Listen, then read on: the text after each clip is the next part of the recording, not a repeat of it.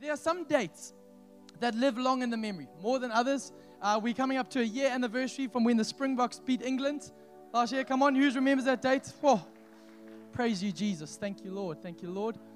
We'll crush the enemy under our feet. Jesus' name. But also, I remember the date, the 20th of April, 2013, like it was yesterday. It was a, a, day that I'll remember long in my heart because I remember I didn't sleep a wink the night before. Because that next day, I was going to ask one of the prettiest girls I'd ever seen out. So she would become my girlfriend. So I planned the day. I remember I was so excited what there was going to be. At, the, at first light, we were going to pick her up, and we went to a, a cafe on Blouberg Beachfront. You know, local is lekker. I thought, why not?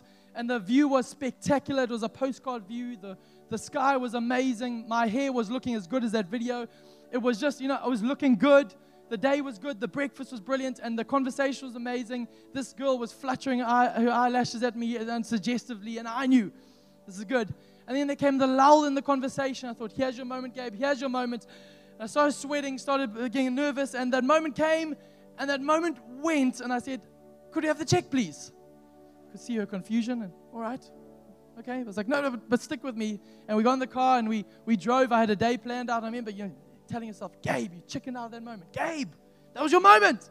And we went on, and the day carried on. We got found at lunchtime. We met up with some of our friends at um, the Roundhouse in Camps Bay, overlooking Camps Bay.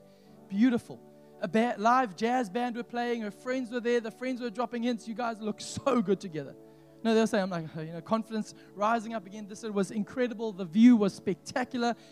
And that's talking about me. Uh, Bay was also looking brilliant. But the day was amazing. I was like, here we go. The friends disappeared at just the right moment. And I was like, here we go, Gabe. Here we go. Here we go. You know, this is the moment you trained for. And the moment came, she looked at me again. She leant and I leant and I said, could we have the bill, please? I remember going, oh, you, you, are, you are useless, Gabe Phillips. You know, when you start doing that self talk, you know, come on, man.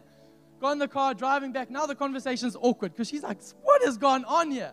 There's been moments and you've not taken them. And we're going, we're on the R27 coming back home and we're driving past Sunset Beach. And I remember saying in my, my own head, I was going, I cannot drop her off and leave this till another day. It has to be today.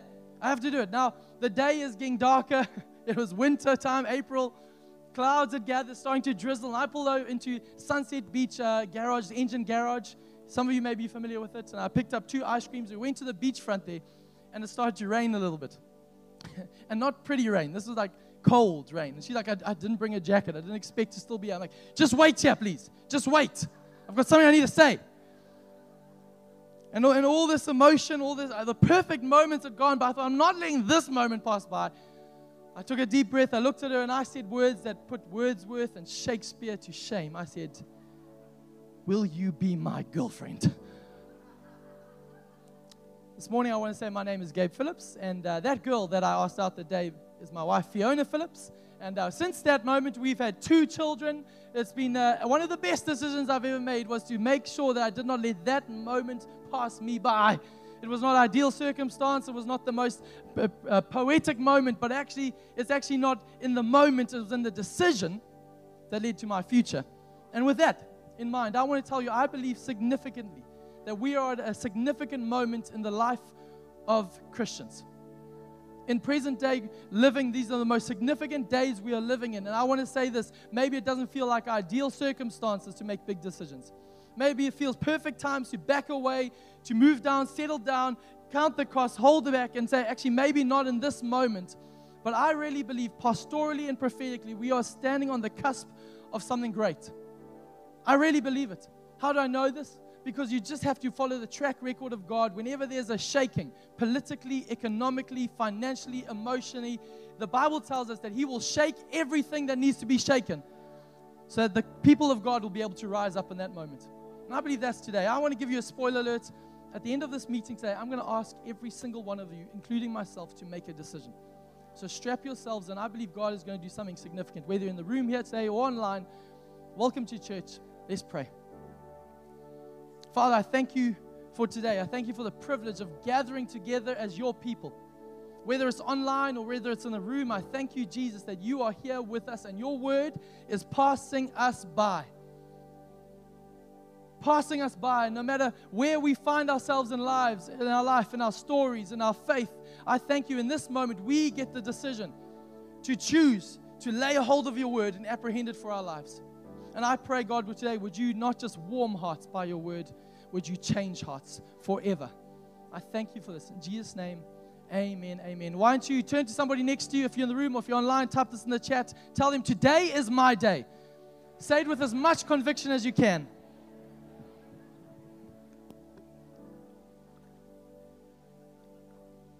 I want to help us navigate our way through this morning with a character named Jeremiah. Uh, he's a, a prophet that is found in the Old Testament, and his story starts off in remarkable fashion. As a young man, Jeremiah chapter 1, if you want to go read it at home, it's the call of Jeremiah, where God connects with Jeremiah and speaks truth to him and calls him out of his life, what he had planned for his life, and said, I've got a different destiny for you. I've got a different agenda for you. And God speaks to him and says, Jeremiah, I'm going to use you in ways that are so profound that actually I'm going to put my words in your mouth. And as you speak, nations are going to be built up and nations will be teared down. That is how much authority you'll have in your voice as you partner with me. And I can imagine, as a young man myself, you know, I can imagine Jeremiah going, Me and God, we're taking on the world. In that moment, I can imagine him seeing uh, visions of grandeur. He's got, he's got book deals head. He can see his face on TBN, you know in between all the big shots. You know, you can see his face with his wife on a billboard, Jeremiah Ministries International. Blah, blah, blah. You can see his car parking space at the front of a massive mega church building. This guy can see it unfolding in front of him. He's like, I'll even be the, I'll be the Billy Graham of our generation. I'll be on talk shows. Jimmy Fallon, here I come. Me and God. Jeremiah, we're going to do great things together. If you keep reading the book of Jeremiah, as you turn that page from chapter 1 to chapter 2, all the way through the rest of the book, it feels like everything does not go according to plan. From the very get go, Jeremiah gets up and he goes, speaks to the people of God who God has sent him to. And as he speaks to them, every time he speaks, it seems like they don't listen, they don't repent. And what's worse, they actually look at, turn around to him and tell him to shut up. He's like the younger little brother that just won't stop talking. I know, I was that brother. but they shut up. They him, back down. Please settle down, move away from this thing. This is dread. We don't want to hear it. But Jeremiah holding on to the word, opposition comes, but he resolutely decides actually, opposition may come, but I'm going to still step up to the opportunity again and again, take God, what he's spoken, and, bring the word to the people no matter how they receive it.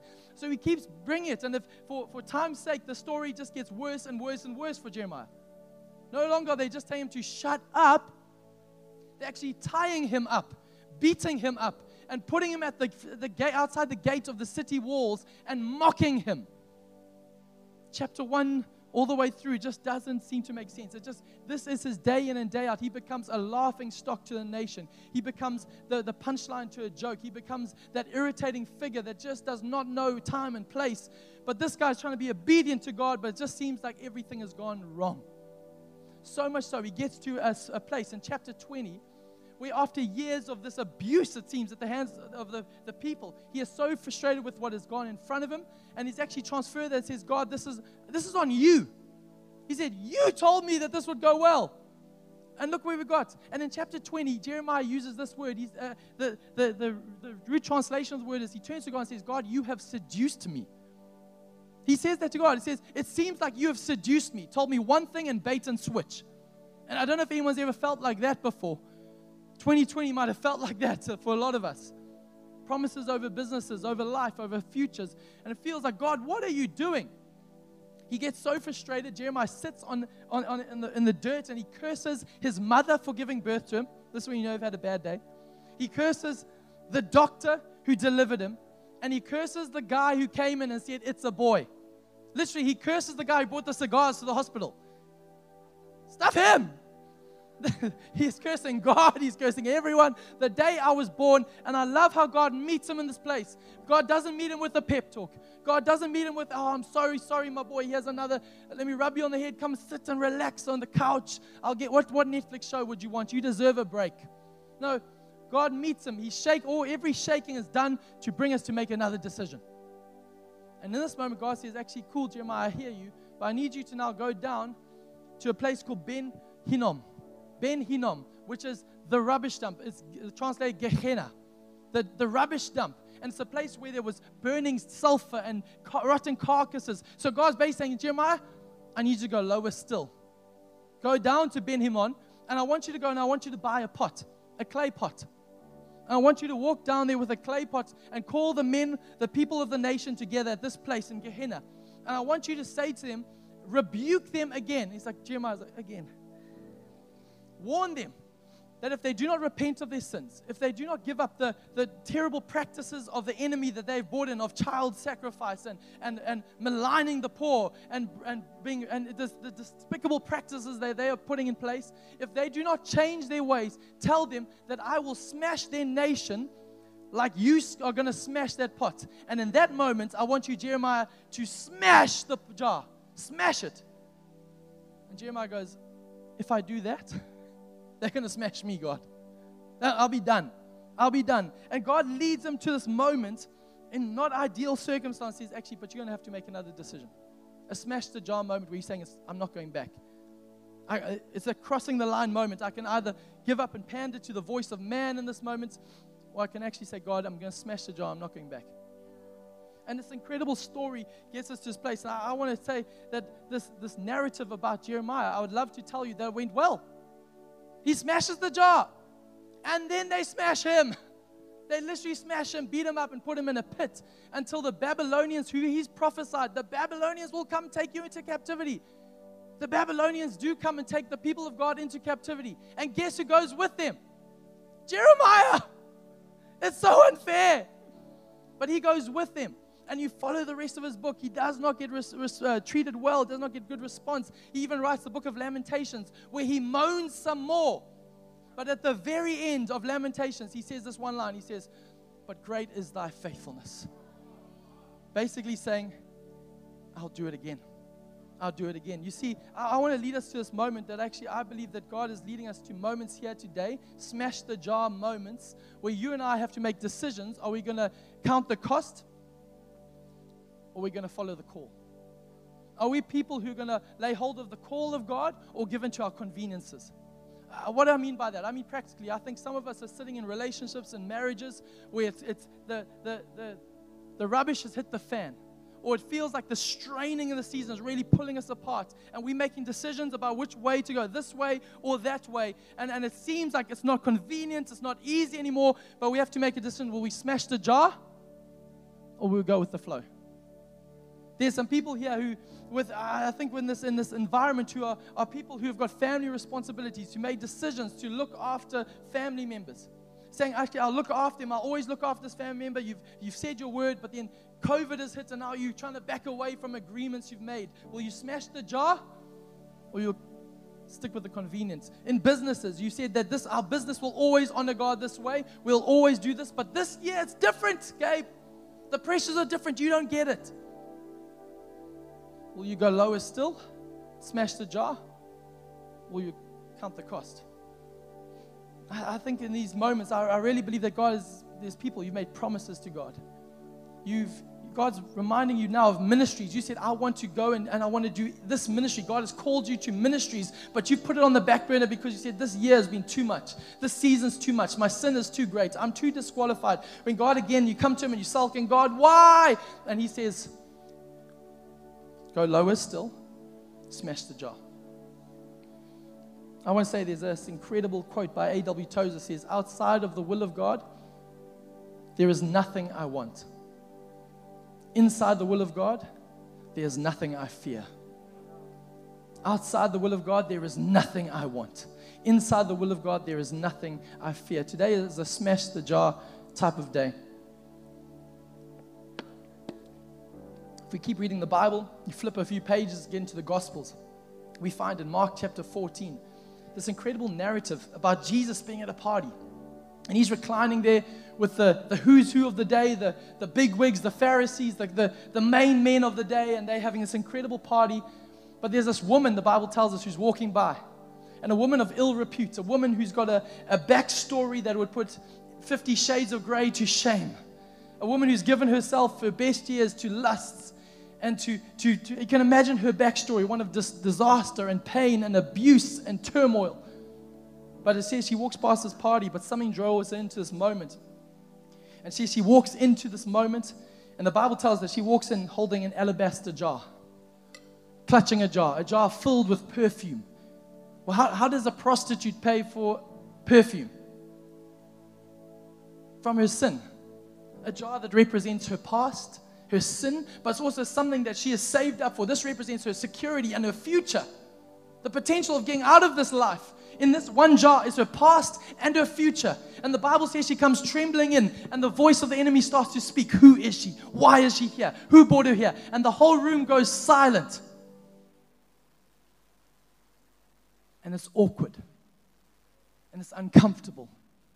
And it's the lowest space she could ever go. And trembling, she walks into this room with the jar. And the Bible says she does not look left or right or listen to the voices of the people around her. Her eyes are fixed on Jesus, and Jesus doesn't say a word. He doesn't comfort her with polite little things that's going to be okay. Don't worry. Come here. No, he just lets her respond because every shaking is for a decision to be made.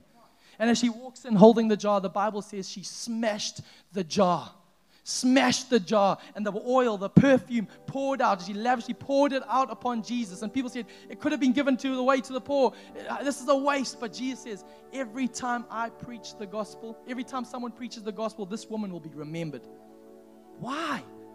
Why? I want to say today, would in this moment, this moment for this lady, in that smashing the jar, it was her saying, I'm trading my past, I'm trading my potential future, and say, Jesus, you re- rewrite my story. I'm not holding the pieces together any longer. I'm not holding the pieces any longer. You rewrite the story, Jesus. I'm not hiding, masking my stench anymore. I'm not using that perfume just to make sure I can cover up the way I've just been. I'm not using it to hide my shame or hide my secrets. It's all out on the floor. Would you prize the call more than convenience? Or, and also, would you prize the call more than your compromise? I think there's a decision, a smash the jar day. People have been trailing around pasts and things and failures and habits and addictions and the secrets, and you've been cloaking it up, dressing up. You've been saying this is what it is, but actually, God says, No, I need you to go lower still. Smash the jar. I believe this is the type of day that we are at together. I want to tell you about a man named Jesus. Jesus was sent by the Father like Jeremiah, the word of God sent to a people who did not listen, who did not repent, who did not respond, but who actually maligned him, rebuked him, gossiped about him, beat him up, and eventually crucified him. Jesus, the greater version of Jeremiah, the word of God came and it was not received. And he came the night before he was be, be, about to be betrayed, the night before he went to the cross, he had a smash the jar moment sweating to the point of blood coming from his pores as he has this moment, the weight of the sin of the world coming in, the darkness of the world coming upon him. And he says, Father, please let this cup, Father, please let this bowl, Father, please let this jar, let this moment pass before me. But he says, Not my will be done. Not my will be done, but yours be done. And Jesus, in that moment, smashed the jar. He smashed the jar as he made that decision. Actually, I'm not going to hold on. I'm going to smash the jar. And the scriptures tell us something even better. The Bible says that no, not only did he make a decision, he became the jar. He became the jar. And on the cross, he was smashed. He was crushed. He was pierced. He was smited for our iniquities, for our sin, for our rebellion, for our shame, for our compromise, for our convenience. He was smashed. And as he was broken, not holding anything back, the blood of Jesus poured out, poured out to the lowest level to the broken place, to the place of our lowest convenience, the place of our lowest compromise. That is where his blood flowed and has never stopped flowing because his body was broken so we could be made whole. This is the good news of the gospel. It's a smash the jar day, not because I'm saying make big decisions, I'm saying because he made a big decision. And in light of that, we live our lives like that. 2 Corinthians chapter 4, as I bring this to close, the Apostle Paul speaks about you and I.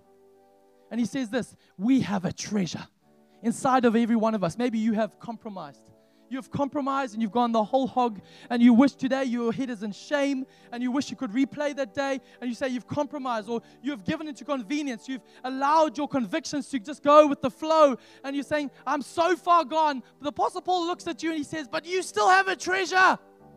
There's a treasure inside of you. But he says, But you are a jar of clay. Corinthians 4 says, We have this treasure hidden in jars of clay. And I want to tell you, You can hold on to your jar. You can nurse your jar. You can nurse your convenience. You can nurse your future. You can nurse your relationships. You can nurse your habits. You can nurse your shame. You can keep it here, or you can smash the jar and let the treasure out. The world deserves a broken church, a smashed church, because it has a smashed Savior. Not a church holding to his strength, not a church revolting, but a church saying, actually, we hold to the gospel. It's our only hope, it's our only victory, it's our only place.